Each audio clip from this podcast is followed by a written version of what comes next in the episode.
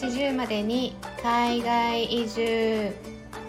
えーおはようございます。カナダで大学生兼映画ライター兼日本語教師をしているドキエスです。はい。40までに海外移住へようこそこの番組では海外かぶれかつ30代半ばの私たちが40代までに海外移住を目指して奮闘する姿を毎週ご報告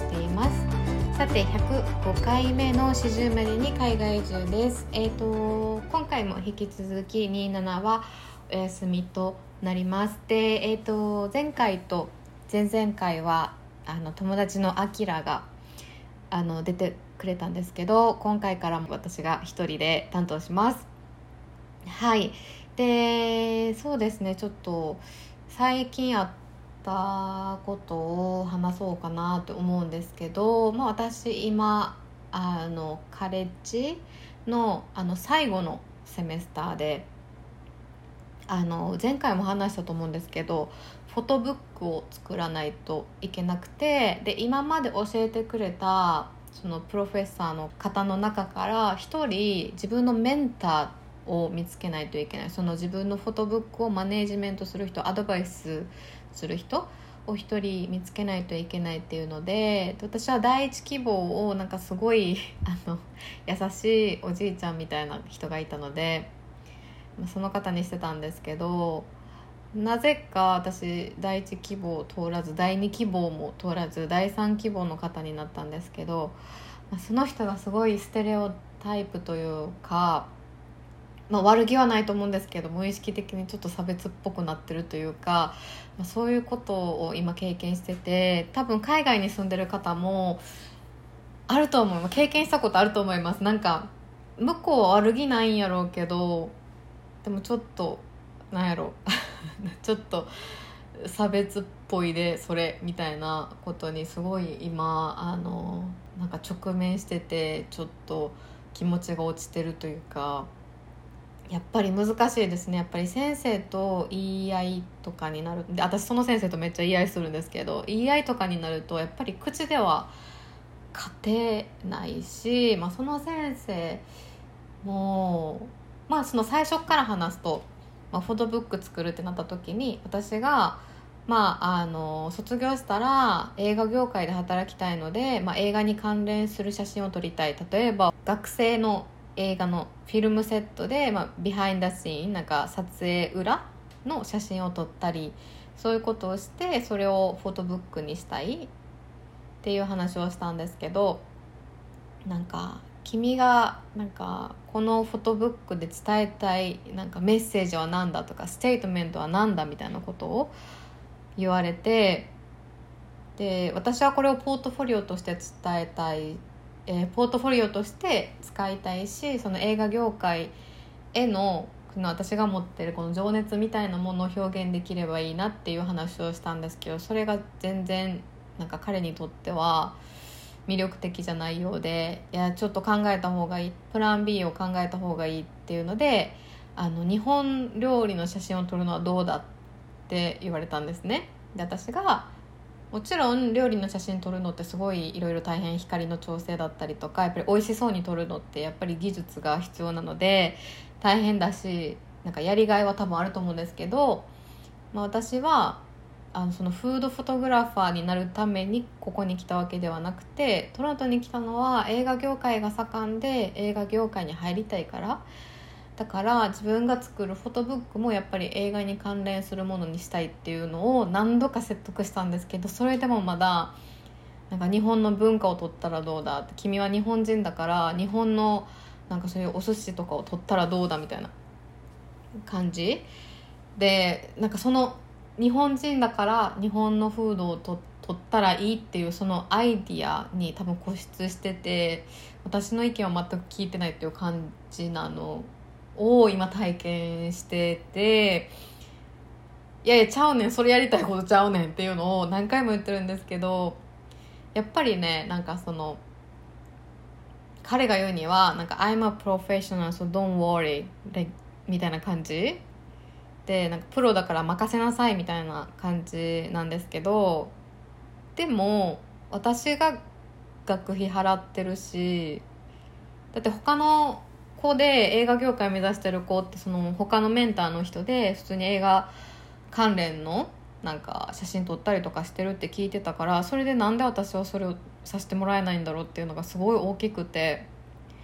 で,、ま、でも結局その最後にグレード評価するのはその先生だからその中で私がずっと葛藤してたんですね。でなんかプラン B を作りなさいっていうふうに言われたのでなんか私その趣味でミニチュアをやっててるからじゃあミニチュアの写真を撮りますっていう話をしたらミニチュアだけ撮っても面白くないっていう話をされてそれだったらなんかあのトロントにいるミニチュアアーティストの作業台とかその人のストーリーを撮ったらいいっていう話をされてで私がえなんで私の作業台で私のなんかその作品を撮ることはダメでトロントにそんなにいないなんかあのミニチュアアーティストを頑張って探してなんかそれはちょっとなんか私の中でピンとこない。プラン B にしてはなんか時間とかやる作業がすごい多い。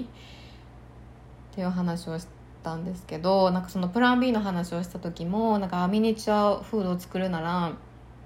なんかあの小さい人も作って小さい家もドールハウスも作ってドールハウスを購入してでこれが何百ドルだからこれを購入してこれと撮影してみたいなのをすごい簡単に言うんですよ。で私がいやもうすでに学費めっちゃ払ってるからそんなプラン B でなんか採用されるかもわからないことにそんなにお金は使えませんっていう話をしたんですよ。やっぱり家賃も自分で高い家賃払って食費も全部自分で学費も全部自分で払ってる状態。でもうプラスそのフォトブックもプリントするのに多分300ドルとか400ドルいるんですけどそれにプラスお金払えって言われてもちょっとそれはできないってていう話をしたんですね。で、まあ、まあそういう話し合いで全然話し合いが進まなくて結局1月はその話し合いだけで終わっちゃってでも私はこの人の話を無視してとりあえず映画の撮影現場にお邪魔して自分でもう写真を撮るようにし始めたんですけど彼が私の写真を見たいっていう話をしてて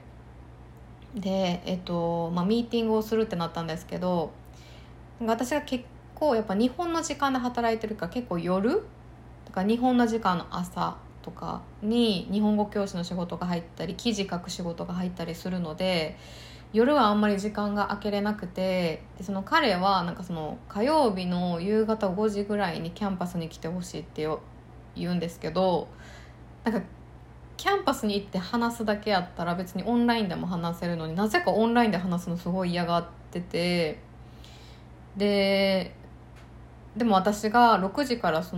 の火曜日って仕事があるのであの現地の人にも教えてるので日本語を。だから6時とかに普通に現地の人が仕事終わりにあのオンラインでレッスンを受けるのでちょっと5時からはちょっと難しいですっていう話をしたらじゃああの君のエリアにあるカフェであの対面で話しましょうって言われてでミーティングをセッティングしたんですね。で1回目のミーティングの時になんと1時間遅刻してきたんですよその先生。でまあ私カフェでも仕事できるからいいけどやっぱり1時間も待つと結構不安になってくる。でも結局会って1時間経ってカフェに来てじゃあ写真の話するってなった時にでも彼はなんか世間話ばっかりなんかその彼がなんでフォトグラファーになったかとかなんかフォトグラファーとはとかやっぱそういう話が大半で私のフォトブックの話には全然ならなくてで私がフォトブックの話しようとするとなんか話を結構ねかぶせてくるっていう感じなんですね。でそれでなんか全然進まないなこれはもう自分で進めていくしかないこの先生のことは「はいはいはい」って聞きながらもう自分で進めていくしかないって思ってでまあ今日その2回目のミーティングがあるっていうので、まあ、前日確認で場所と時間とちゃんと確認して向こうからも OK っていう返事があったんですけどまあどこどこのカフェに1時に会ってそのライトルームクラシックっていうアプリアプリっていうかソフトあのそのアドビのソフトであのフォトブックに使う写真をちょっと見ていこうっていう話で私も200枚ぐらい撮ってるからその中からお気に入りをあの入れていこうっていう感じであの本当にパソコンとかもなんか用意してデータも全部用意してでカフェに行ったんですけどまあ約束の時間になっても現れなかったので早めに電話したんですよそしたら「えなんかそのそれが1時だったんですけどなんか「え2時でしょ?」って言われてでえでもメールでも1時って言いましたよねって話をしたらあなんか今日はすごく忙しくて2時だと思ってたって言われたんですね。で私がもうもう笑けてくるって感じだって。でなんかえもうじゃあもう今日とりあえずキャンセル。私もそんな待ってられない。1時間また待つとか無理やし。っていう話したらじゃあ明日の2時にしようって言われたんですけどなんか私がそこで「ほんまに明日の2時に来ますか?」って聞いたんですよなんか1回目1時間遅刻して2回目も忘れてるのが現実事実だし「本当に来ますか?」って言ったら、まあ、ちょっと怒りはってなんか、まあ、その人多分65歳以上ぐらいなんですけどなんかフォトグラファーとしてのすごい長いキャリアがあってなんか今まで仕事に遅れたことなんて一度もないみたいなただ今日は忙しかったからみたいな感じですごい言い訳し始めたからなんか別に私はあなたを責めてるわけではないしもう忘れてしまったのはしょうがないけど本当に明日会うならちゃんと場所と時間をあのこの電話で言うのではなくてテキストでくださいって言ったんですね。ちゃんと証明を残したいからテキストでくださいって言ったらそれに対してめちゃくちゃ怒ってきてなんかもうすでに君にもう3回ぐらいこの電話ですでに謝ってるだろうみたいな感じですごい怒られて。でたまにほんまになんかふざけたぐらいなんかスローで英語喋ってくるんですよ。でそれにも私腹立って。もちろん私英語がファーストランゲージじゃないから完璧ではないしそれでも私は自分の意思を伝えようと頑張ってるのに私が何か意見を話そうとすると全部かぶせて話してくる。だから私のこと本当に聞いてないんですよ。でそれで私がじゃあ向こうがかぶせてくるから黙るとなんかめっちゃスローで話してくる。でそれが悪気があってやってるのか何なのか全然分からなくてまあでもなんだろう。セカンドランゲージを話さないといけない国に住むとこんな辛いなんだろう自分の意見まあ日本にいてもなんか何か話そうとするとな何か話そうとした時に上からかぶせてくる人いると思うんですよ。でそういう時ってめっちゃ腹立つじゃないですか。でもなんか日本語やったら「うんうんうん」って聞いて全部向こうが言い終わった後に落ち着いて「でもね」みたいな話をされできるんですけどなんか英語になると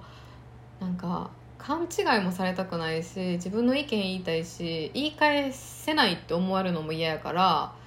なんか頑張って頑張って話そうとするのにそれを遮ってくることでなんかストレスが本当にストレスがやばくて。もう本当になんかなんで私この先生がメンターなんて思いながら全然話とかもう進まなくて今本当に私卒業できるんかなってすっごい不安になっててでその彼が電話の最後にとどめってを指すように言ってきたのが「君のフォトブックはちょっと他の人より遅れてるからね」って言ってきたんですよ。ででもそれってあなたがミーティングに2回も来なかったことも影響してるしミーティングで会ってるのに自分の世間話するからじゃないのって思ったんですよね。でなんかその他のメンターのを持ってるクラスメイトの人になんかやっぱり話するんですよ。どう？みたいなフォトブックどう？みたいな話した時になんかもうメンターの人とはオンラインでしか話さないし週に1回しか話さない。で自分の意見もすごい自分のアイデアも受け入れてくれるし。ただなんか統一感がなくなったりとかした時だけ注意してくるっていう感じらしいんですよ。でも私はなんかその自分の持ってるメインテーマをまず全否定されてる。ですごいプレッシャーかけられてる中で写真撮らないといけないでなんか勝手に始めたらいけない雰囲気を出してくるなんかステートメントは何だメッセージは何だって聞かれるでそんなこんなしてる時にその前回のセメスターで、まあ、一番よく話してた先生から電話かかってきて「フォトブックどんな感じだ?」ってでその先生はすごいなんかジョークで「なんで僕を選ばなかったんだ?」ってずっと言ってくるんですけどなんかその先生はなんか私がその今の人をメンターに選んだからそれを多分心配してくれてるのか電話かかってきてで私はこのメンターの人になんかステートメントなんだとかメッセージはなんだってすごい言われるんですって言ったらえなんかステートメントとかめっちゃシンプルでいい？なんかじゃないとその写真のバリエーションが増えない？だから最悪例えば冬のトロントとかでなんかその雪の写真撮るのでもいいしまあ、ななんとかストリートの住民とか言ってそこのストリートに住んでる人の写真を撮るとかでもいい。だからすごいテーマはシンプルでいいっていう話をされたんですけど私のメンターはもうすっごい聞いてくるんですよね。だからすごい今困っててなんかそのステレオタイプというかなんかその昔の人の考えというかその考えでなんか日本人だからこうだろうって言われる。でなんかすごいなんか私も言って結構やっぱり自分ではプロフェッショナルだまあ、写真ではプロフェッショナルではないですけどその仕事面ではプロフェッショナルだと思っててなんか遅刻もしたことないし信頼もしてもらえてるから私多分インタビューとかも一人でさせてもらってる。なんか結構なんか自分一人でいろいろ任せてもらってる経験が今までやっぱりあるからそれなりの自信があってその先生と接してるけどその自信を全部なくされるっていう感じで、まあ、本当になんか最後の最後のセメスターで本当になんかそれをすごい思い知らされててでなんか私のお友達でもカレッジ行ってる人がいるんですけどやっぱり本当にストレスがたまる環境。でなんか本当になんか改めて、まあ、自分も含めあの海外でカレッジ行ってる人マジでもう本当に大変な思いするんだなってはい思いました、まあ、そういう感じちょっと愚痴っぽくなったんですけどなんかやっぱり海外にいることでなんかその、まあ、差別ではないけどなんかちょっとうんって思うことがすごいたくさんあったりとか先生との意思疎通がうまくできなくてイライラしたりとか、まあ、そういうことを毎日ちょっとずつ乗り越えながらあのまあ、これでちょっと進化してると思え思えたらいいかなっていうはい感じでしたちょっと今回はリアルなカレッジの最後のセメスターのリアルな現状をお伝えしましたはいはい。それでは、えっ、ー、と、次のコーナーです。映画ライタートキエスによるおすすめ映画コーナー。このコーナーは、映画ライターである私トキエスが、独断と偏見によるおすすめ映画についてご紹介していきます。はい。えっ、ー、と、今回ご紹介するのは、えっ、ー、と、2022年のザ・バットマンでリドラー役を演じたことでも記憶に新しい実力派俳優のポール・ダノが主演している「ルビー・スパークス」っていう映画を今回はご紹介しようと思います。で今回これは、まあ、ロマコメです。うん、で彼は結構過去にダニエル・ラドクリフが死体を演じたことで話題になった奇妙な物語「スイス・アーミーマン」とか。長年愛され続けてる名作「リトル・ミス・サンシャイン」とかに出演してますけどまあ個性が強い役をこれまで演じてきてるんですけどそんな彼が主演を務めた映画「ルビー・スパークス」がちょっと個人的に私すごいこれが好きだったので今回はご紹介しようと思います。でまあ、あの簡単に説明すると若くして成功した作家が新たに物語を書き始めるとそれが現実になるっていうちょっとファンタジー入ってる作品です。でポール・ダノが演じる小説家のカルビン彼は19歳の時にニューヨーク・タイムズベストセラー作品を生み出すほどの天才的デビューを果たした作家さんです。でそうなんですけどでもそれ以来スランプ状態が続いて何にも書くことができずにいたんですね。でそんな中セラピストからアドバイスを受けて古いタイプライターを取り出してルビー・スパークスっていう女性があの夢に出てきたんですけどその夢に出てきた女性について書き始めることにするんですね。でその小説を書き始めた次の日に目を覚ますとルビーがなんとキッチンにで彼はそのスランプ状態の中ついに自分がその精神的な病気になってしまったとかこれは夢だみたいな感じでパニックになるんですけどなんとそのルビーは他の人にも見えてることからあルビーが実現したんだっていうのでカップルとしての生活を始めるんですね。でルビーはなんか自分がそのカルビンが作り出した架空の人物っていうことについて全然自覚がないんですよ。でなのでルビーが自分の行動とか気持ちがカルビンの執筆によって左右されるっていうことにも気づいてないんです。でよく恋愛小説で描かれるようないつまでもなんか幸せにみたいなそういう願いをカルビンも望んでるんですけど男女が一緒に暮らすことになんかよってやっぱりいろんなリアルな問題が出てきます。で時にカルビンはルビーが離れていくっていうその恐怖心からこっそりと小説にカルビンなしでは生きていけないみたいな感じで書き足して自分の不安とか不満とかを消して完璧な関係を作り出していました。でそんな2人はなんか果たして幸せになれるのかっていうなんか本当に完璧な関係で幸せになれるのか相手を思い通りにする恋愛って本当に幸せなのかとかやっぱそういうのをすごい考えさせられる一本になってました。で後半にはかなり心に突き刺さるシーンがあって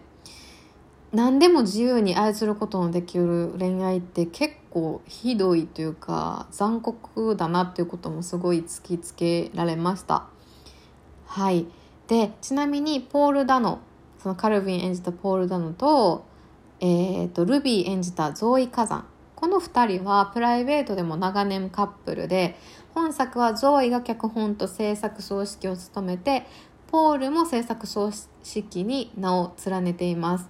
でそんな実力派俳優カップルが生み出す不思議な物語は結構楽しいのでぜひぜひチェックしてみてください。はい。ということで、今週の始終までに海外移住はここまで。感想、質問、ご意見の受付先は27とき s あと